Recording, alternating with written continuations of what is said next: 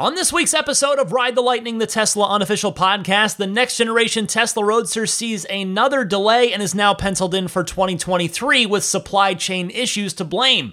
Plus, the button for city streets full self driving beta might finally be imminent. Elon Musk promises a bigger emphasis on opening more service centers and more.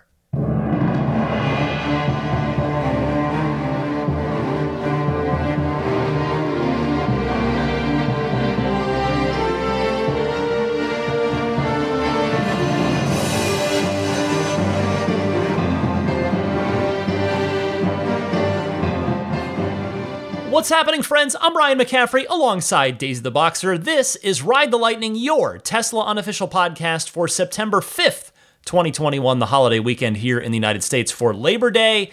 And there is plenty to talk about. I'll get right into that in a second. Just wanted to warn you up front, though, I am recording a bit early today, Thursday night, instead of Friday night. My wife and I have Friday evening plans. So, uh, as always in these scenarios, if I happen to miss any big news items, Usually on Friday nights, it'd be maybe a newsworthy Elon tweet, if anything. I will certainly catch you up on it with proper analysis next week, so I hope you'll forgive me that. And a quick programming note that the monthly bonus mini episode is going up this weekend for Patreon backers at the appropriate tier. In fact, as most of you hear this, it should be available as you hear this now. And the monthly Patreon Google Hangout is happening on Sunday as well. For those of you who are eligible for that, invites were sent out last weekend. So if you are in that group, I hope to see you there because I have been having a blast at those things. And just a quick thank you to all of you who are very kind enough to support my efforts on this podcast via Patreon. And with that, let's get started with the week's Tesla news. Item number one on the docket a Roadster update from Elon. We have not gotten many of those at all over the last, gosh, three years at this point, four years. Unfortunately, this update is not what I was hoping to hear, uh, but I also can't say with a straight face that it's surprising. So, user Twitter user Aaron asked Elon, "Can we have an update on the Roadster now that Plaid with Tri Motors is out?" And Elon replied saying, 2021 has been the year of super crazy supply chain shortages, so it wouldn't matter if we had 17 new products as none would ship. Assuming 2022 is not mega drama, the new Roadster should ship in 2023. Now, this is a pushback from his last update in January that suggested the car would go into production next year, 2022. So, uh, a car that was originally scheduled for 2020 and then kind of unofficially maybe 2021 and then officially again per that Elon tweet from January 2022 now moving back again to 2023. First, I want to say I am really hoping that Elon used the word should there as a cover his backside move and that 2024 isn't actually on the table here. Uh, I, I mean, I need to optimistically believe that, really. But in all seriousness, I will say, uh, Elon, I'm not too worried because Elon has gotten a lot better over time about phrasing his tweets that way, in that cover his backside way, so that they don't read as ironclad promises that make him and Tesla look bad if they don't end up coming to fruition and holding to that timeline. Now, the second thing I want to say about this is that I would imagine, I mean, first of all, I guess I should say, I have no idea how many reservation holders there are for the next generation Tesla Roadster because they're taking up to a thousand of those reservations for the Founder Series, which is the $250,000 version of the car that will be produced first.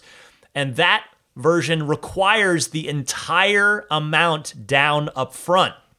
Yes, the entire 250K. And then they are taking an unlimited number of deposits for the base model, which will start at $200,000 so, no idea how many of either of those, and thus how many total reservations there are. But what I would have to imagine after reading this and hearing this from Elon, I have to imagine that a lot of the reservation holders who have put down 50,000 or the 250,000 ha- that haven't already canceled their reservation are going to do so now and get their money back after this. I mean, I'm sure, again, plenty of them probably already have. I've been following one thread on the Tesla Motors Club forum over time about this, and there certainly have been some people who've decided to cancel their reservation and get their money back. But given the just extended relative radio silence on this car, and now this news that it's not going to go into production until at least 2023, it's completely understandable if a lot more reservation holders decide to take their money back uh, and put it back in their pocket because, quite frankly, their money can work for them in the market and make money for the next two years instead of giving Tesla a an interest-free loan on it for that time. Now, the other part of this delay is that uh, it, unfortunately, the new Roadster will earn a dubious honor in Tesla history. This car will now mean uh, this is the most, the longest delayed Tesla vehicle ever. Six years from the prototype reveal, from the product announcement to actual production. And that's, again, at least. That's if it makes 2023. We're talking six years from 2017 to 2023. That's also assuming that the Tesla Semi beats the Roadster to market. Our last update on the Semi is that it would go into production next year, 2022, and I believe I do genuinely believe the Semi will go into production then. It's much more important to the the overall mission of Tesla and the bottom line to Tesla than the Roadster is. The Roadster is a vanity project. I mean, I, I don't pretend otherwise. It is it, it does not matter in the grand scheme of things. It does not really matter for profitability because it's going to be such a low volume vehicle. It is a vanity project. It is a uh, it is a you know a middle finger, as it were, to the rest of the basically to the to the gasoline powered arm of the car industry. That's the entire point of the Roadster. And that is just not a priority. That's not important compared to the Cybertruck, compared to the Tesla uh, semi truck, compared to even certainly the Model 2, as we've been calling it, the $25,000 ultra high volume, million unit a year car, smaller car that Tesla intends to make. So, uh, yeah, six years though we're looking at between the unveiling and production of the new Tesla Roadster, because of course the, the Roadster and the Semi, as you'll recall, were both announced at the same event back in November of 2017. Now, my next point on this, and I'm almost done. I'll move on to other stuff, but. Uh, I have said this before. I think I said it back on my New Year's prediction show, but I'll say it again. This car, the Roadster, especially now, I already thought this. It only this only this delay only reinforces it. The Roadster simply has to change. It, it has to. There's there's just no way that a 2017 design is going to hit the road as is in 2023. There's not going to be, you know, that that prototype that we've been seeing at Tesla events, at the Peterson Auto Museum, that car is not going to go into production as is in 2023. There's simply no way. And so, I will say, I'm eager to see what the new version ends up looking like. You know, how this car is going to evolve. The Model S, uh, it had its first prototype back in 2009, I believe, was the year for that. The Model X had its prototype unveiling in, two th- in early 2012. Uh, and the Model X didn't go into production until fall of 2015. The Model S didn't go into production until summer of 2012. So those were cars that, in shorter amounts of time, evolved design wise. And so the Roadster is no doubt going to do the same. And I'm really curious what the final production version of that car is going to look like. I've talked about this before, but I just have to imagine it's going to get a lot more aggressive looking. Not that the prototype isn't aggressive, but I would call, I would personally call the prototype more of an elegant look to it than than a just mean aggressive looking supercar. I think the the lines are going to get harder. The core, you know, maybe we might see some some harder edges on this thing. Uh, and I, I still think it will be it will have a strong resemblance to the prototype that's out there now, but I do think it's it's going to noticeably change from that 2017 prototype, and I am eager to see what that final version looks like. Finally, I want to end this story before I move on to the rest of the Tesla news by giving a shout out to all of you plaid Model S owners out there because your cars will now reign supreme for at least an extra year. For the next couple years until until that Roadster shows up, hopefully in 2023, the Plaid S will be the king vehicle, not just in the Tesla lineup, but in probably the entire production world.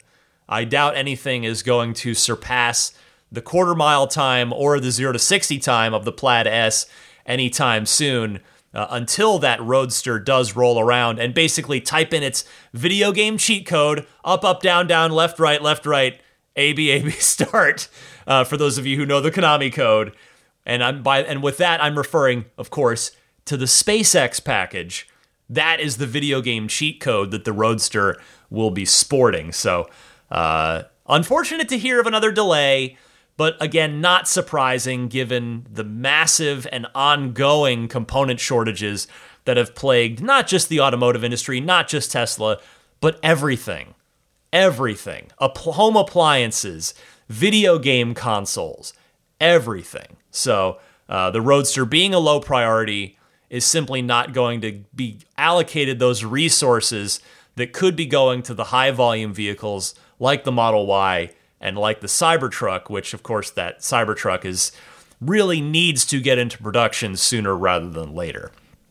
Next up this week in better news, I know some of you might arch your eyebrows up at me for saying this, and I understand that because I've, I have probably said this before, but here goes. Is the City Streets full self driving beta opt in download button, aka the button, proper noun, capitalized, is it really, finally, almost here? I think it might be. I think it might finally really be imminent now because Elon tweeted earlier this week saying, quote, FSD Beta 10 rolls out midnight Friday next week, which by that I think he's referring not to this Friday that's just passed, but to September 10th, the upcoming Friday, since he said next Friday. Anyway, he says FSD Beta 10 rolls out midnight Friday next week.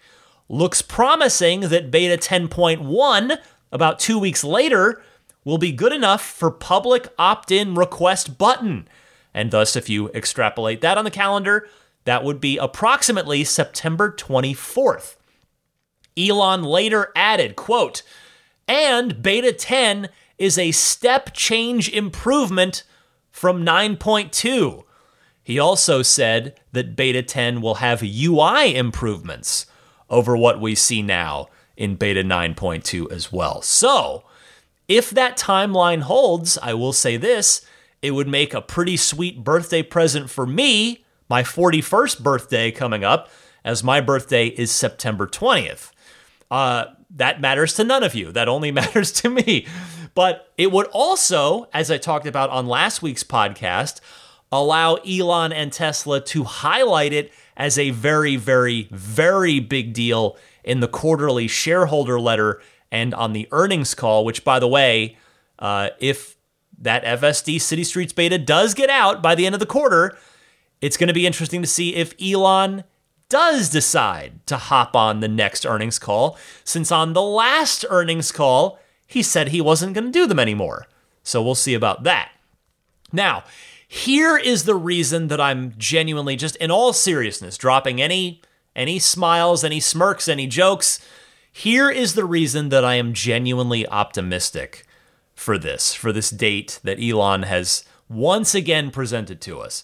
And I realize that you may not share that optimism after the constant, you know, we've got a bit of a boy who cried wolf situation going on with this button. Uh, and I, I completely understand that. But let me lay it out for you here.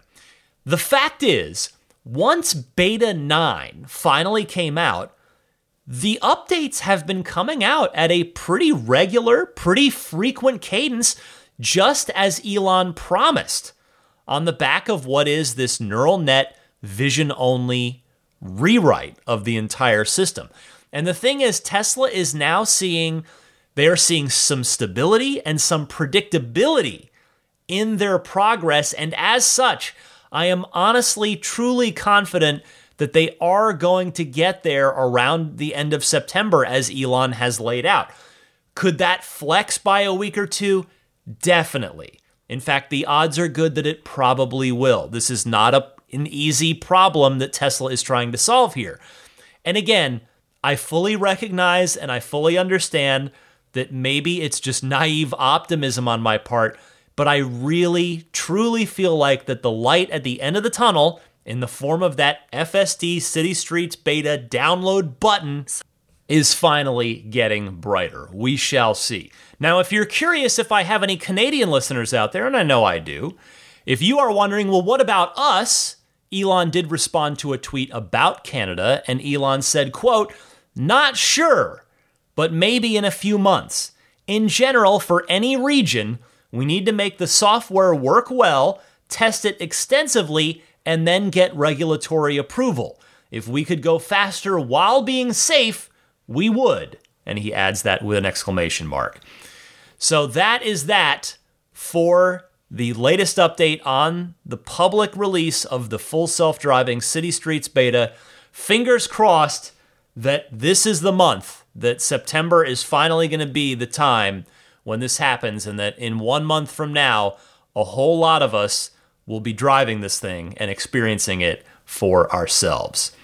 Speaking of Elon Musk tweets, it is always tough to discuss Elon tweets like this one in too much detail when the reality is they don't contain too many specifics, but it's nevertheless good to read. So, someone tweeted at Elon, quote, Yo, Elon Musk, when is Tesla opening more service centers in the Northeast US? The wait time is three plus weeks for an appointment. And Elon replied, quote, Thank you for bringing this up. Tesla will expedite service center openings. Have you tried our mobile service that comes to you? Question mark. Well, hopefully this means, generally speaking, that he is going to have his team take a closer look at their service center expansion plans and, quite frankly, pick up the pace a little bit wherever possible. I mean, I will say that even though I am extraordinarily blessed to be here in the Tesla bubble in the San Francisco Bay Area where neither service centers nor wait times are much of a problem. Again, I recognize that is not the norm. I am here at, you know, close to HQ. It, I'm in a very bizarre Tesla bubble. I mean, it's it's a good bubble to be in, but it's not this way everywhere. But and I say that because I, I say that to mean this remains service center and service appointments remain my number one concern about the company in the short term because the fleet continues to grow at such an incredible rate each year. Uh, I know that Tesla can't just overdo it on service centers the way that they kind of can on superchargers. Meaning, and what I mean by that is they can't just build a bunch of service centers to stay ahead of future demand the way they've been doing, arguably, at least here in California, which I'll talk more about in a second, with superchargers, because it makes no business sense to have a fully staffed service center with barely any clients. But I really, really do hope that Tesla stays as on top of the service center situation as is humanly possible. Because as I have said before, in fact, just a minute ago, I really believe it is the number one thing that could hurt. I'm not talking about hurting the company, I'm talking about hurting the mission. Because if Tesla develops a reputation for being a pain in the butt to get your car serviced due to long wait times for appointments and or service centers that are really far away, that could drive customers away before they even click the order button, which is obviously bad. So fingers crossed that Elon is going to put some extra resources on this arm of the business, the service center side of the business, and keep those resources there for the foreseeable future in an effort to stay ahead of this before it becomes a problem. Speaking of company growth, unless I've missed it buried in shareholder letters and or 10Q filings and I recognize that's not impossible, so apologies if I have. But Elon also gave us an update on the total number of Tesla employees worldwide. This is interesting. I thought it was worth sharing with you. He was asked where else on Twitter about this, and he gave a direct response saying that the company is up to, quote, about 110,000 employees worldwide, uh, which, quite frankly, is a lot more than I would have guessed. And the reason for that number exceeding what I would have guessed is that the last time that I remember hearing anything about this, the total employee count of the company, which admittedly was a couple of years ago now, maybe even three years ago, but really, you know, not like crazy long ago. Anyway, the last number I heard was something around 40 or 45,000 total employees. So to be up to 110,000 is just incredible growth over those past couple slash few years. And that's amazing. It really is. I mean, stop and, and tip your cap. That is incredible growth in a time, you know, in a time that has been very challenging. Certainly the last year and a half has been extraordinarily challenging for everyone in every industry, really.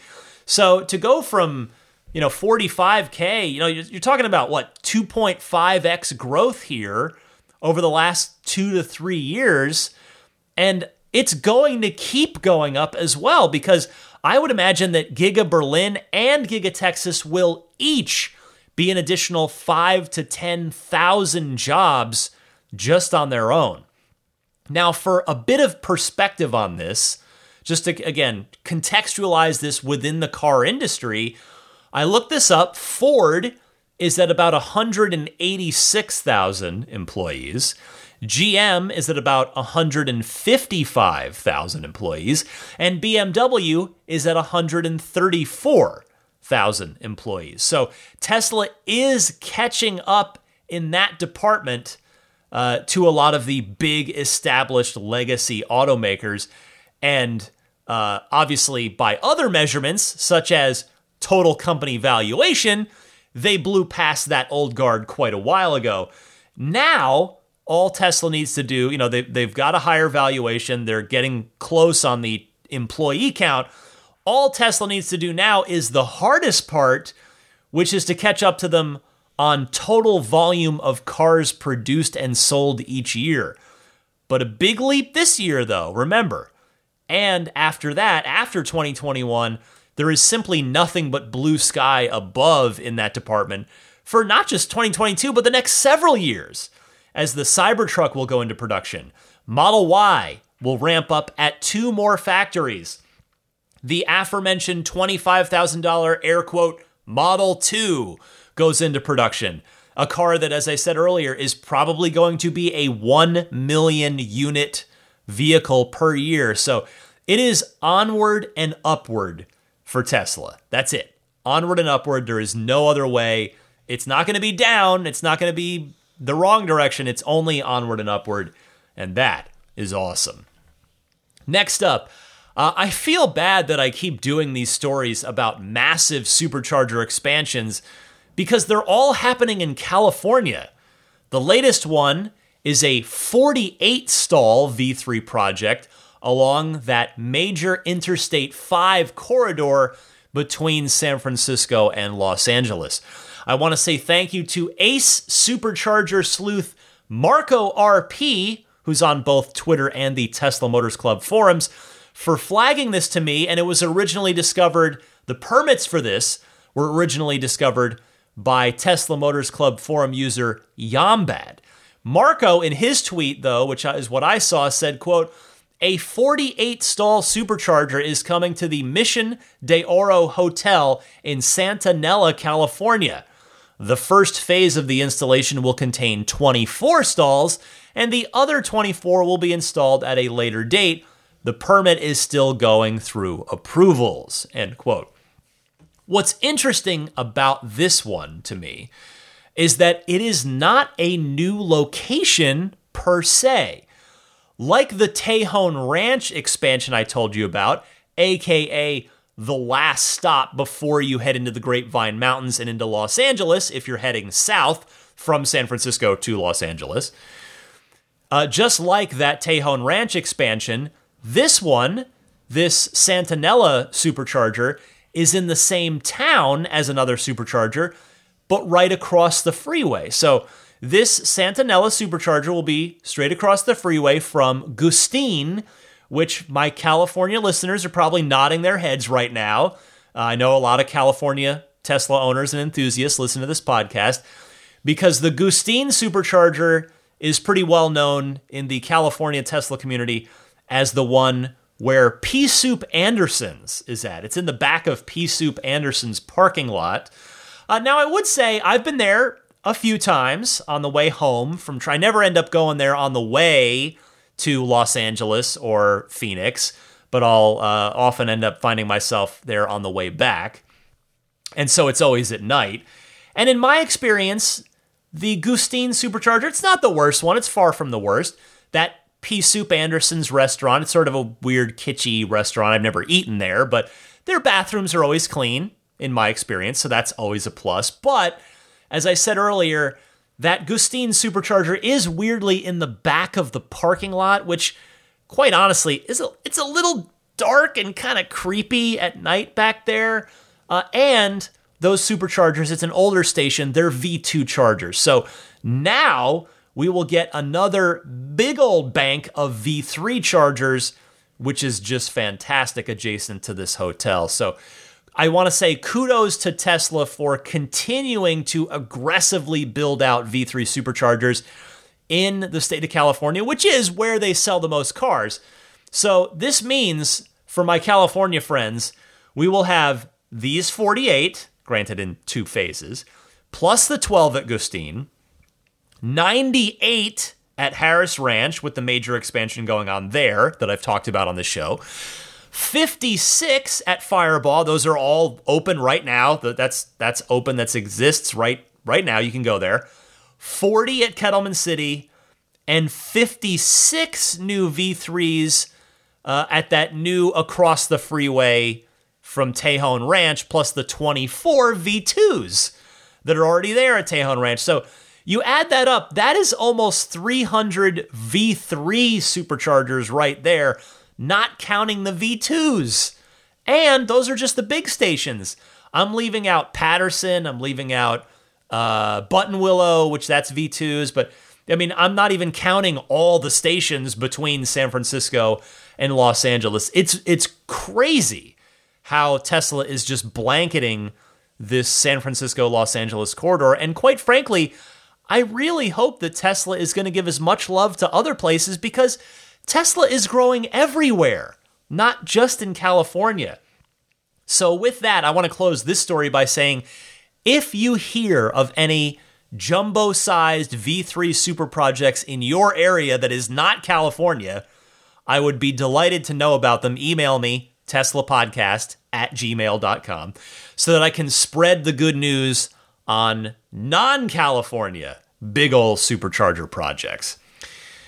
And finally, this week, details of a new referral program have been found buried in the recently revised Tesla app that I told you about last week. I guess technically these aren't final until they go live. Tesla could always change their minds and do something else, but this is what's in there now. So thank you to Tesla Motors Reddit user uh, Mishengda for digging into the app and posting this. So uh, writes, here are some strings contained in the APK that I think reveal how Tesla's referral program will work in the near future. And then some of those strings listed mention, quote, Use my referral link to purchase a Tesla product and get free credits you can redeem for awards like supercharging miles, merchandise, and accessories. And then another string that says, You have credits remaining, credits. Now, additionally, uh, it does seem like Tesla uh, is, is sort of building these self referrals into a loyalty credit, says Mishengda, which could help clear up the confusion about whether you can refer yourself. It says, quote, in the string, the APK, it says, your referral purchased a product name. Credits are now available in your account. So, all that is to say that uh, I think the notion of accumulating enough referral credits to buy things in the Tesla store online is pretty cool because I think it adds an extra element of fun to it, right? Like you could cash those referral points in for shirts, for Tesla te- tequila decanters, stuff like that. Like just fun stuff if you if you're not interested in supercharger miles for whatever reason. Now, I wonder how the current program is doing in terms of engagement. Like how many cars are still being ordered with referral links, which of course if you're not aware, if you use a referral code now, both you and the person that refers you get 1,000 free supercharging miles. Although, come to think of it, I mean, the program has pretty much been untouched for about the last two and a half years. I mean, after the big prize era ended in early 2019, it's been this way ever since with the thousand free supercharger miles. So it probably is due for a refresh. And, you know, if that is if they're going to continue with it at all, like if they're going to keep it going, it's time to refresh it. And it appears that they are choosing to keep it going and to refresh it, which, by the way, I'm happy to hear that. I think it's a fun thing that that it uh, promotes community. It promotes you know discussion of the cars with people that you that you care about and know in your life. So I'm all for it. I think it's a great thing, and we'll uh, we'll see when that properly rolls out, if indeed Tesla plans for this iteration of the referral program to go public. All right, well, that's everything I've got for you in the world of Tesla news for this week. But stay tuned. I've got a whole bunch of your excellent Ride the Lightning hotline phone calls coming up right after this. This is Steve Downes, the voice of Master Chief, Sierra 117. You're listening to Ride the Lightning, the Tesla unofficial podcast. You know, that Cybertruck looks a lot like a warthog, doesn't it? Master Chief, out. The second half of the show means it is time for the Ride the Lightning hotline. Your questions, your comments, your discussion topics. Give me a ring anytime. I would love to hear from you. I would love to feature you on this show. Dial in in one of two easy ways. Either use your smartphone's built in voice recording software, record your question. Please try to keep it to 90 seconds or less so that I can get to as many people each week as possible. And then email that file to me at teslapodcast at gmail.com. Or you can take that same call and leave a message anytime, day or night, on the Ride the Lightning hotline. It's a toll free number that you can call, and it's 1 888 989 8752. Again, that's 1 989 TSLA. And if you know someone special with an upcoming birthday, anniversary, graduation, or some other special occasion, you can give them a unique gift of recorded voices from friends and family telling them why they're special.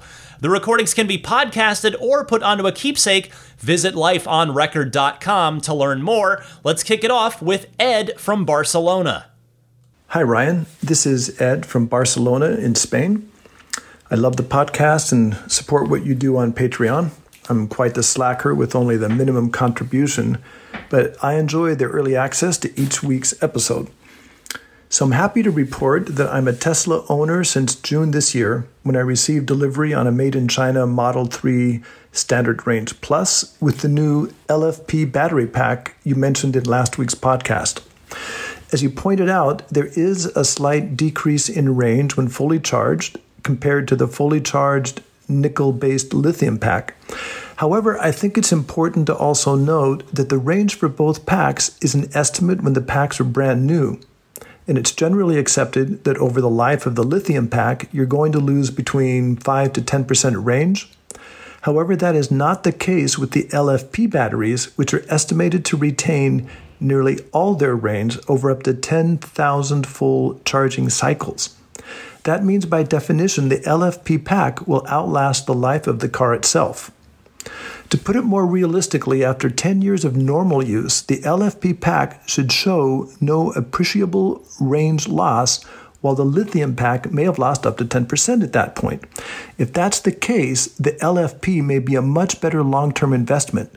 Enjoy charging to 100% every day and don't lose range even under heavy use over many years. Sounds pretty great to me, and after researching it, I strongly preferred the LFP chemistry. and I would have chosen it over the slightly longer range pack if I would have had a choice, since I plan on keeping my Model 3 for many years to come. Thanks again for the podcast. Take care and catch you later. Ed, thank you for your call and for your support on Patreon as well. Uh, I sincerely appreciate your explanation here, particularly given the fact that you actually own one of these LFP versions yourself. Your point about the minimal range loss over many charge cycles is a great point and it really does even out the two choices doesn't it and and arguably as you noted yourself it probably even not only just evens it out but gives LFP the edge I mean, in the interest of fairness, it's also probably worth pointing out that there is one other upside that neither of us mentioned, and that is the marginally better supercharging speed of the LFP pack as well. So, all of that combines to make a pretty darn good case for the LFP pack in the standard range plus car. Now, if people are curious about the downsides, the it is a physically bigger pack so that you're unable to cram as many cells into a pack, which is one of the reasons that these are being used on the standard range plus Model 3s and not the long range packs. I still stand by my point that Tesla needs to clearly communicate these differences, over communicate is what I started to say there, to customers just so that they don't think that they're getting the short end of the stick here, because as you so excellently illustrated, Ed, they're not. Thanks for your call. Let's go to David from Minnesota up next. Hey, Ryan. This is David from Minnesota. I was watching some of Dirty Tesla's FSD beta videos on YouTube, and I noticed that his new Model Y has the heated steering wheel. I live in Minnesota, so retrofitting my Model Y to have a heated steering wheel is something I would definitely be interested in. Do you know if this retrofit is possible? Thanks. I love the show. Keep it up. Hey, David, you ask a very reasonable question here that I suspect plenty of your fellow Tesla owners would also want the answer to. So I did my best to dig into this, and unfortunately, the answer appears to be no. From what I can gather, there is a hardware issue, specifically a wiring issue, that would prevent a functional swap from a non heated steering wheel to a heated one. So I'm very sorry to have to deliver bad news but at least you can preheat the cabin before you get in the car so that it's not entirely chilly in there. Thank you for your call. Next is a regular caller I love hearing from, Andre from Norway. Hey Ryan, it's Andre from Norway calling again. Uh, about Tesla opening the charge network for everybody else, that's that's only it, it, it's a it's a win for Tesla because they can really now monetize it properly, and it's a win for the EV uh, industry in general. And it's not like, yes, probably there will be some problems in the beginning about charge ports and stuff, but that will even out and we will get more superchargers. But I don't live in Norway and we have EVs everywhere and chargers everywhere, but it's not like everybody else is standing still. Ionity Electrify America, Circle K, um, uh, all the other operators will be, at least in Europe, building out a lot in the coming years as well. So overall, the situation will only get better. Um, if Tesla can then uh, uh, open up and make the, uh, you know, kind of jump the gun, if you want, and and on top of that, build it out an even bigger, even better network, then it's all going to work out and be fine. At least that's my theory. That's easy for me. Take care. Bye bye. Andre, thank you for your call as always, and I appreciate your call on this because you did the very thing that I often try to do and say that we all should do.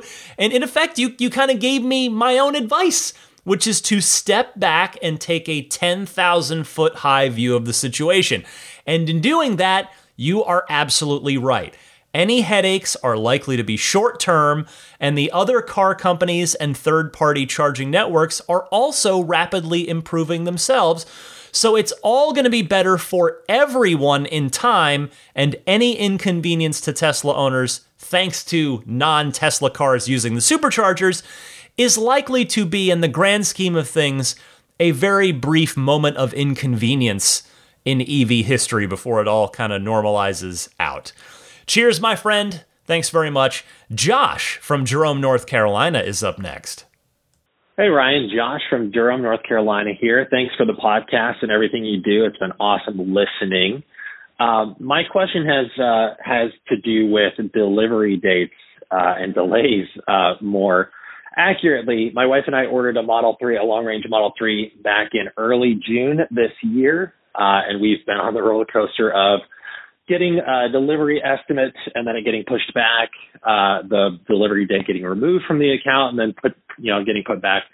Uh, my question is several of those delivery date timelines have seemed to line up with end of quarter dates as well, which is particularly frustrating if they're setting those delivery estimates to line up uh, and pad quarterly projections. Um, new estimates are looking at October, November, you know, timelines for delivery. I was wondering if you had any insight into uh, production pipeline, you know, delays, how accurate some of these new delivery dates are and whatnot. Uh, so any insight is awesome or, or any ways to speed up delivery. Um, any insight is awesome. Thanks again for the podcast, Ryan, and everything you do. Uh, and I look forward to hearing more. Thanks. Bye. Josh, I wish I could be more helpful because I do empathize with your position. You've already had your order in for almost three months now, with still no firm idea of when that Model 3 is going to be in your driveway. Unfortunately, any reading of the tea leaves on production and deliveries is almost impossible these days because of the component shortage. It has just thrown such a wrench into everything, as you know from listening to the podcast recently. And it's, as I've said, it's not just Tesla, it's everything. But hopefully you'll get lucky and they'll have it to you by the end of September, aka the end of Q3. And actually, I guess that's the end of this month now. We're into September. But by the way, uh, there is one serious answer to your question of how to speed up your order. And I don't say this flippantly, but it is legit true because when you look at the delivery windows, the delivery estimates, it is true. And that is to change your order to a performance Model 3 and you'll get your car sooner. Obviously, that is not feasible or necessarily desirable for everyone, but that really is the only surefire alternative. That's the only surefire way to get your Model 3 sooner. But here is hoping that you do get your car pretty soon. Brian Romano is up next. Welcome, Brian. Hey Ryan, this is Brian Romano, 23. I looked up Tesla podcast in December and saw how many years Ride the Lightning had been going on and how consistent episodes were released, so I figured I'd start there with episode one. Now, 310 episodes later, I'm finally able to listen to episodes the same day they're released.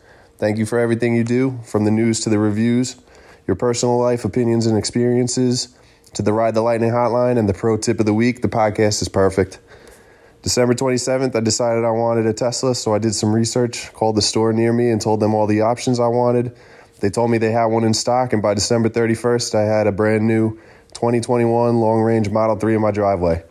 Easiest shopping experience ever, and after two weeks, I love the car so much I pre ordered a Cybertruck. I'm not sure how or if I can afford it at this point, but it doesn't even matter. These things to maximize enjoyment make that much of an impact. Congratulations on Daisy the Boxer Puppy, the Elon and Franz interviews, the new Model 3, and the two new Roadsters. Everything's been well deserved. I'll be listening for as long as you're making episodes, and thanks again for everything that you do. Let me know if you ever take that Roadster to Long Island. You're always welcome here. And not really a pro tip, but just a reminder to everyone to be nice and respectful of others. Tesla deals with enough FUD as it is, so let's try to help this great community any way we can. Thanks a lot. Brian, welcome to the podcast. And I got to be very sincere here. I really appreciate this call because honestly, the, the highest compliment I feel like I can get from this podcast is from somebody who enjoys it enough to go back and start from the beginning and then catch all the way up today. There have been a handful of people who've told me that either emailed me or sometimes, you know, you get to meet people in person and they've said that.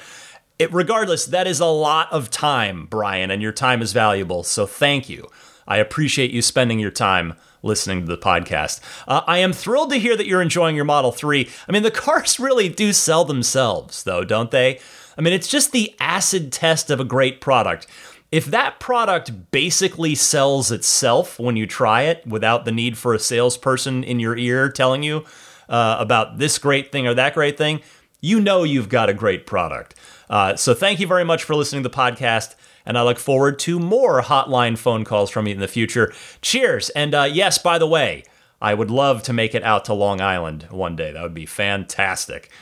Uh, next up, an anonymous caller who picked up a Model Y not too long ago. Hey, Ryan. Thanks for all you do. I truly enjoy your shows. Uh, I took possession of my first Tesla uh, Model Y long range in the middle of June, and my wife and I recently took a our first long road trip uh, from Colorado to Wisconsin to visit family. Uh, we took our bikes with us, and those were transported by a, a hitch mounted bike rack behind the car. Most of the miles were on Interstate 80, traveling somewhere around 75 and 80 miles per hour. Given those two variables, we averaged around 397 watt hours per mile for the 2,800 miles of the trip. Uh, I'm just wondering how normal this is. Uh, as a first road trip for new owners, we found it tricky to charge appropriately. Uh, ultimately, we leaned heavily on a better route planner to help us get a better idea of which chargers we were going to stop at and for how long. Um, I'm curious why the Tesla Nav doesn't track your average watt hours per mile over the last 50 or 100 miles uh, to, you know, make a better estimate of the range you'll actually be getting. Uh, do you know if there's any talk of updating the navigation to pay for uh, to pay more attention to your average efficiency versus the rated average? Thanks again for the show. Appreciate all you do. Cheers. Well, hello, sir, and thank you for calling in. If you haven't already seen it, if you tap the up arrow on the bottom row of the screen to pop up the list of apps, you can go into the energy chart and it does show you your efficiency over the last 5, 15, or 30 miles. Admittedly, not 50 or 100. And it does project how you're going to do over the duration of your inputted trip. So if the highlighted line is above the gray line, then that means you're beating your efficiency projection. And if it's below, then obviously you're not.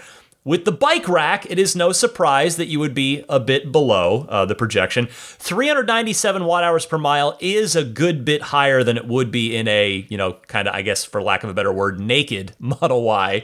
But I am glad that you knew about a better route planner because it really is a useful tool. I've mentioned it in on the podcast before. I hope you enjoyed your trip, and I appreciate you listening to the podcast. One more anonymous caller is next, this one in regards to the Tesla bot. Hello, Ryan. I have two thoughts in regards to the new Tesla bot. First, the price. I think your estimate was about right. These things will be using the same parts that are going into the cars and a whole lot less of them, so it should cost significantly less than the cheapest Tesla car you can buy. Now, how about its furthering the mission? If these things swarm the factory floor, they might be able to hugely improve production capacity of existing factories. They could also be put to work building some of the more specialized robots that Tesla uses to build the cars, and they might even be construction workers helping build new factories. They could also be ideal for climbing up on roofs to install solar panels, and as more utility scale battery systems come online, they might be just right for doing maintenance on high voltage systems. Best wishes to you and Daisy. You know, I think we should start a pool for charity on guessing the price of this thing, just for fun. 10 grand was, it was literally just the first number that popped into my head after I saw the presentation. But obviously, I could easily end up being way off. Uh, and by the way, good point about the factory. The Tesla bots could definitely end up doing some of the more dangerous or monotonous or laborious tasks around the factories. Or, as you suggested, uh, they'd be they could be additive labor instead of re- instead of just replacement labor. I have healthy skepticism that that this thing is ever going to be sold to a regular customer. Just in the sense, I say that because Tesla's plate is so full. I mean, the, the Cybertruck's seemingly been pushed a year. The Roadster's been pushed out to 2023. So I don't know, but but then again, I do often say when I speaking of earlier in the show when I said I should take my own advice, Never bet against Elon Musk. I have said that a number of times on this show over the years, and it's something I still very much believe. Thanks for your call. Uh, here's JF from Montreal, also on the subject of the Tesla bot. Hey Ryan, it's JF from Montreal, and I wanted to comment and speculate on the Tesla bot pricing structure. I think that the base price will likely be well over 10 grand, but that depends on what Tesla includes in this version. Much like their cars, they'll probably have a pricing structure where you can purchase added functionality over via over the air updates. For example, the basic bot might be able to do limited simple tasks on private property, like making cocktails or mowing your lawn. And Tesla might sell more specialized tasks, such as driving your car, if it's legal and insurable in your state, of course, for an additional flat or monthly fee, kind of like enhanced autopilot and subscriptions on Tesla cars today. There's also the chance they go the FSD route, which would be purchasing future abilities today up front. The basic bot would get some added functionality over time with free updates, but the fully loaded bots would get considerably more useful. I also think that the team working on the bot AI will have to work on solving problems that seem useless to the FSD solution at first, but end up complementary and useful in some ways with the March of Nines. What do you think? JF, I cannot argue with anything that you said. In fact, I think it might just have a monthly subscription anyway, just to keep its neural nets up to date, which could potentially turn into a huge revenue driver for Tesla. Thinking more about it, I'm not sure we'll get to the point anytime soon where any government signs off on it driving a car. Like that was a it was a caller last week. I think it was Bob from Austin, and I thought more about that. I was like, well, I don't know if any government's going to go for that anytime soon, but hopefully in time that could be feasible. I mean, remember Elon said they're aiming for a prototype sometime next year. So whatever this turns out to be, it's still a pretty long way out. Nevertheless, it is very much still fun to think about and discuss, so thank you for your call. Two more callers this week. The penultimate caller for Ride the Lightning 318 is Ken from Texas. Hi, Ryan. Ken here from San Antonio, Texas. I wonder if they could make the charge port follow the car's lock. When the car is unlocked, it seems logical that the charge port should unlock as well. As it is, I have to go to my app and ask for the port to release the charger. This isn't an issue if you're using a Tesla charger, but I use a J1772 charging adapter since my home charging was set up to charge my previous Nissan Leaf. Some Teslas have a release button, but my 2019 Model 3 does not. Anyway, this would be an easy software change, in my opinion, or perhaps I'm missing something. Anyway, I enjoy your podcast. Keep up the good work.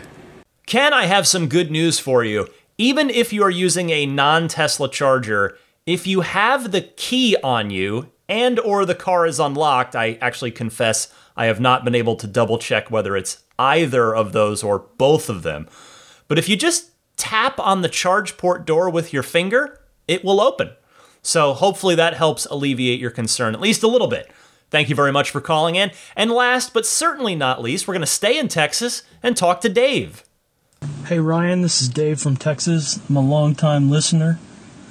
In regards to your suggestion that Tesla over communicate on the LFP battery pack, I had an idea. I was thinking they could put a message on the charging screen of the Tesla, basically something very short and simple, saying, You have an LFP battery, it's recommended for daily use that you charge this to 100%.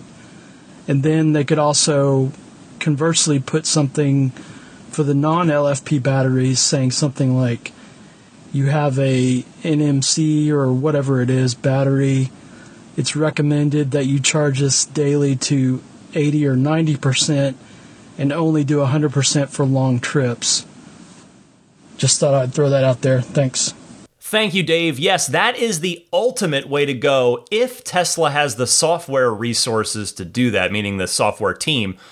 I suggested an email because I thought it's probably easier. I mean, just flag everybody in the database who has an LFP car on order and send them a form email, a templated email. But yes, I would absolutely love it if the car would communicate the information directly on the screen when these folks take delivery. I mean, that said, I still think it's important to tell them before delivery, but also definitely at delivery as well. But yeah, if they if they get something on the screen, there, that way, there would be no potential spam filters to catch the email that I'm suggesting or anything else in the way. It'd be a direct absolute guaranteed connection with the customer there. So I appreciate your call and the suggestion, Dave. And thanks to all of you who took the time to call in. I love this part of the podcast. I love featuring all of your voices. It just freshens things up where it's not just me for the entire hour. So, again, if you'd like to participate, if you've got a Tesla question, comment, or discussion topic, give me a call. I gave you the two easy ways that you can call in back at the top of this segment, so refer back to that. And with that, I'll take a short little break, but I am not done yet. There's a bit more podcast coming up for you right after this.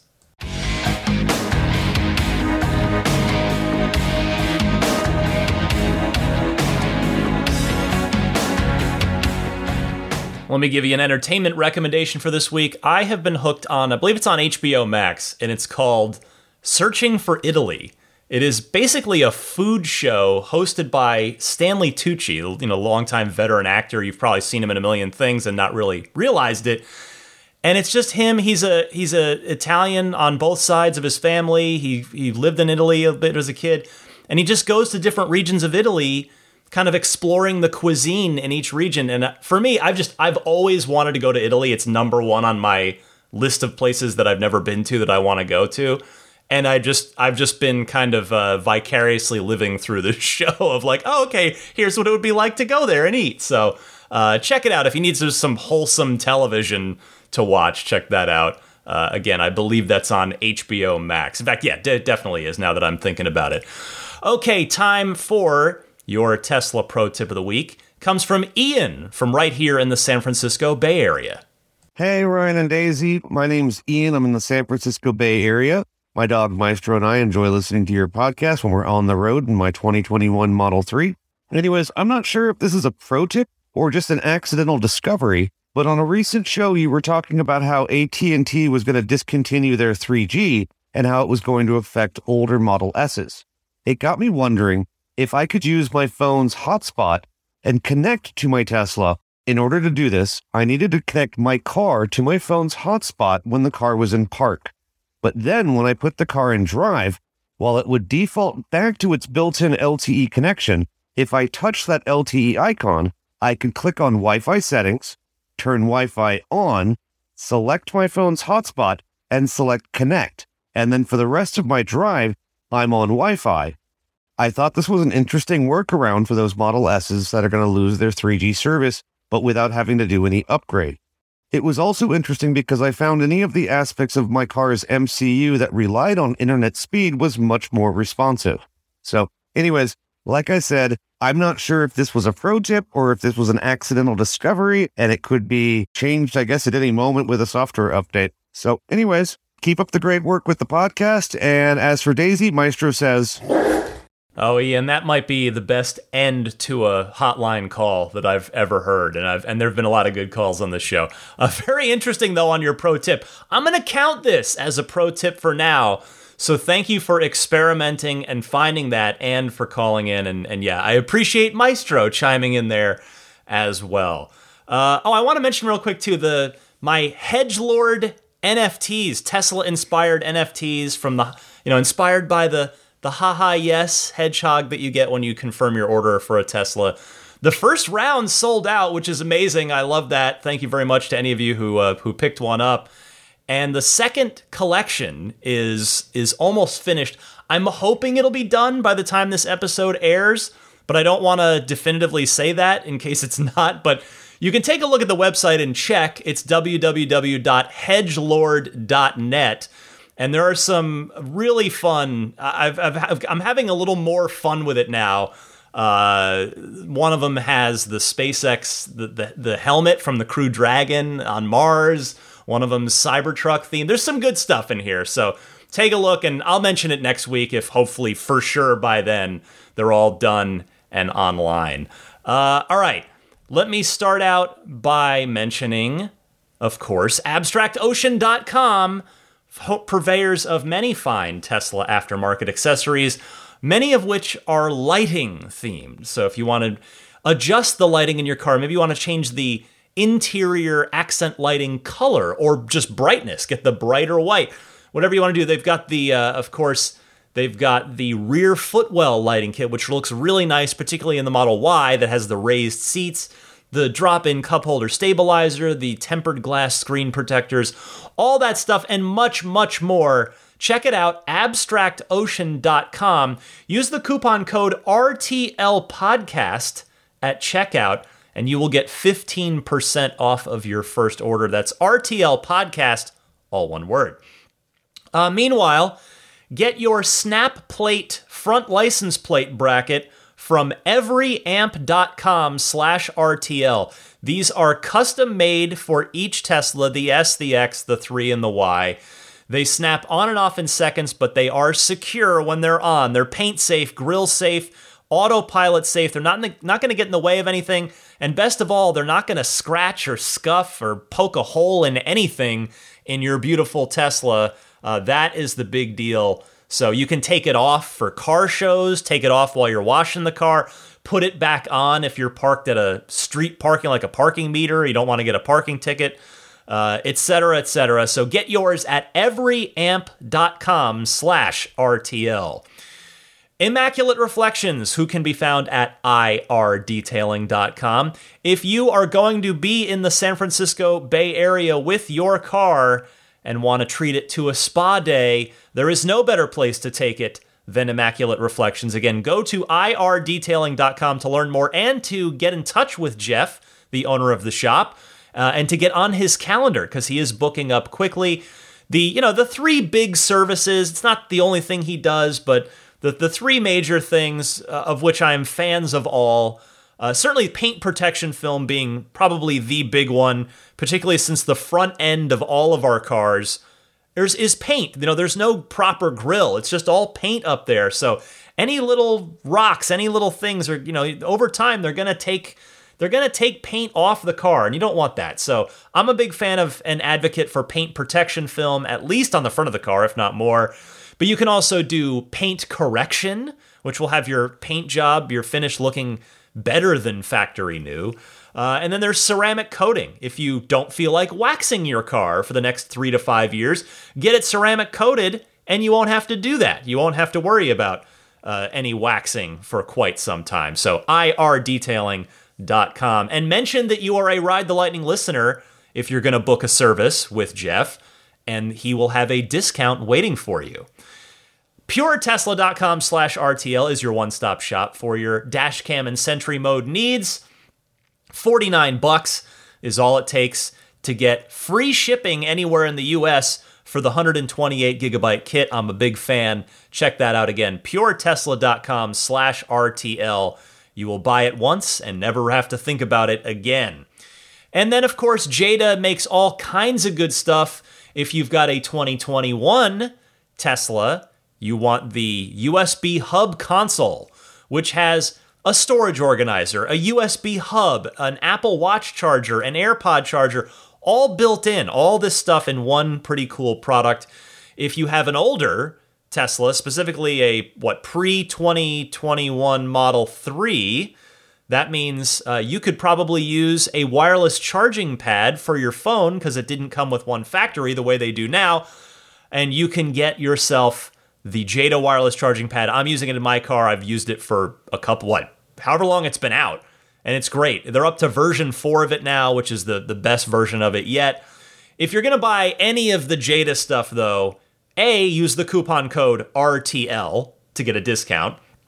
B please buy it through my referral link, which is getjeda.com slash ref slash eight. That is the website to go to to get your Jeda stuff and then use that coupon code from there.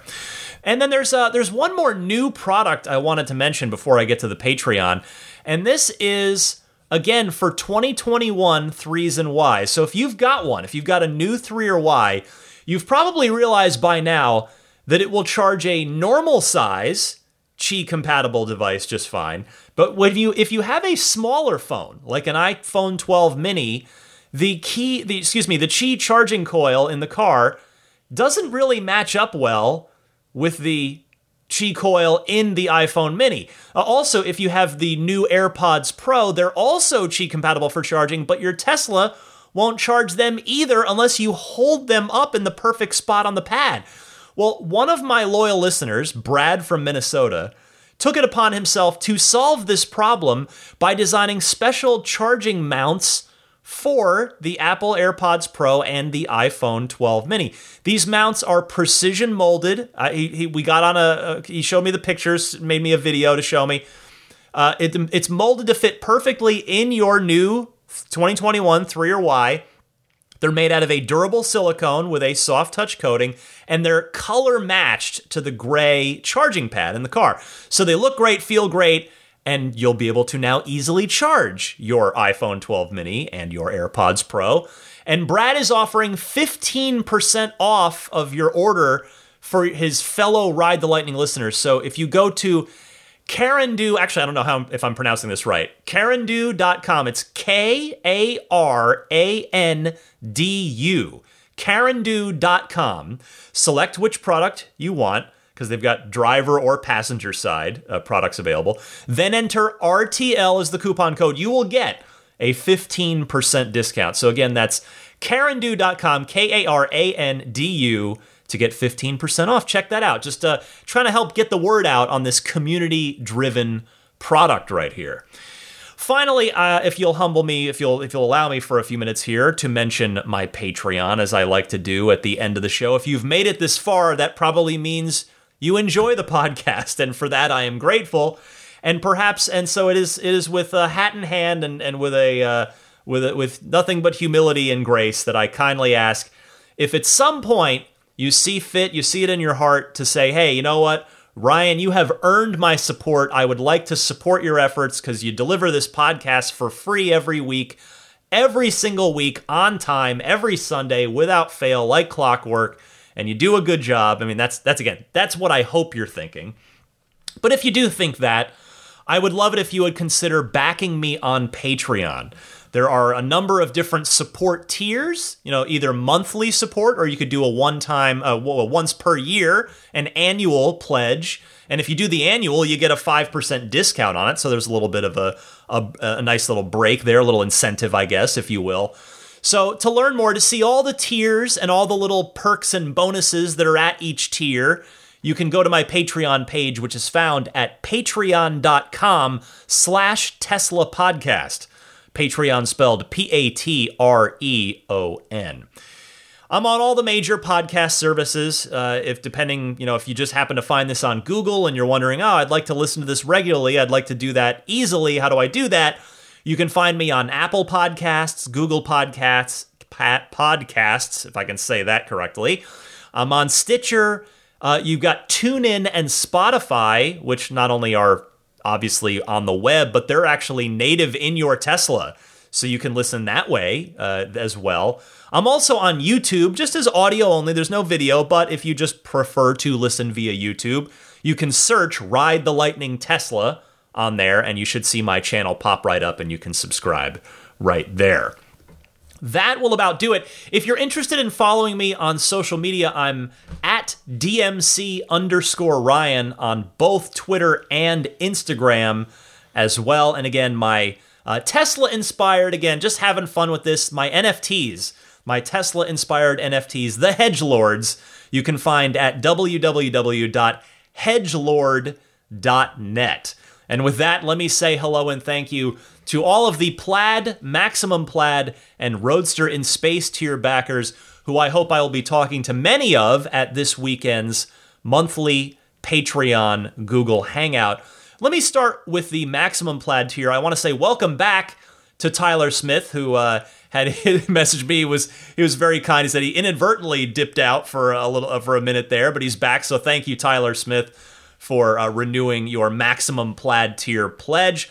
And then the rest of the Maximum Plaid tier backers Jonathan Wales, Cameron Clark, Daniel Grummer, Seth Capello, Nick and Tony, Tesla Hitchhiker 42, John Schmidt, Stan Roth, Howard Anthony Smith, Charles Galpin, Ryan from Las Vegas, Darren Nickel, Kaz Barnes, Ulrich Lassa, Brett Libano, Patrick Wisneski, Gil Cabrera, Hay Watley, Eric Brown, Mark Eversole, Todd Badger, Joe Edgel, Kevin Yank, the Tesla Owners Club of San Joaquin Valley, Michael Williams, MT, Will Stedman, Mait Suaru, Derek Nesselrote, Justin Perez, Jeremy Harris, Chris Beach, Tom Mills, Alex Brem, Matt Kalin, and Zachary Howard.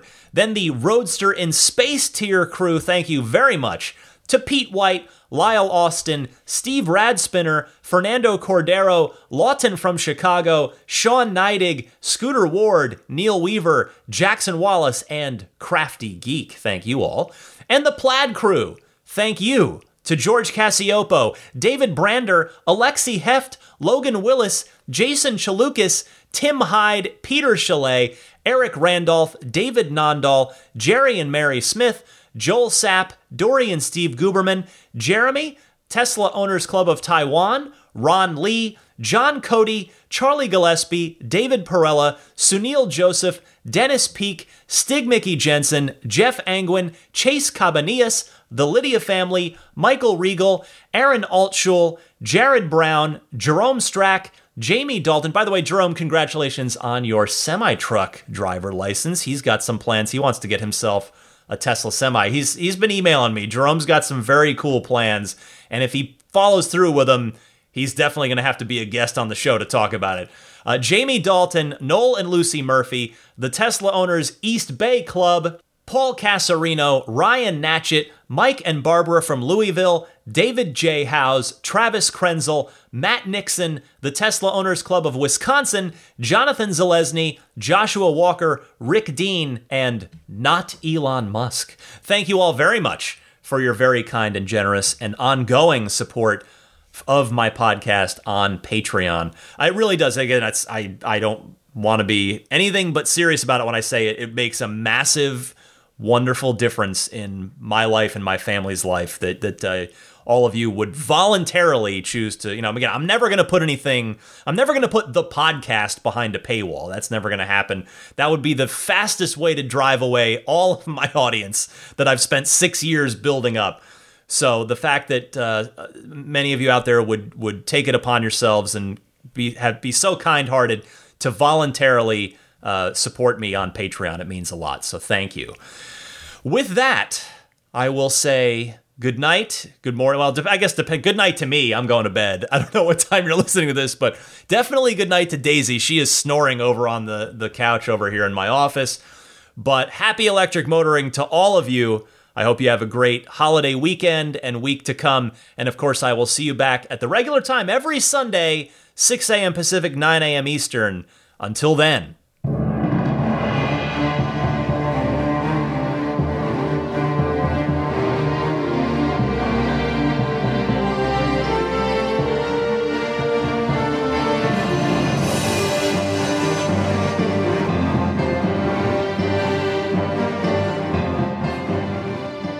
I mean, I think a Tesla is the most fun thing you could possibly buy ever.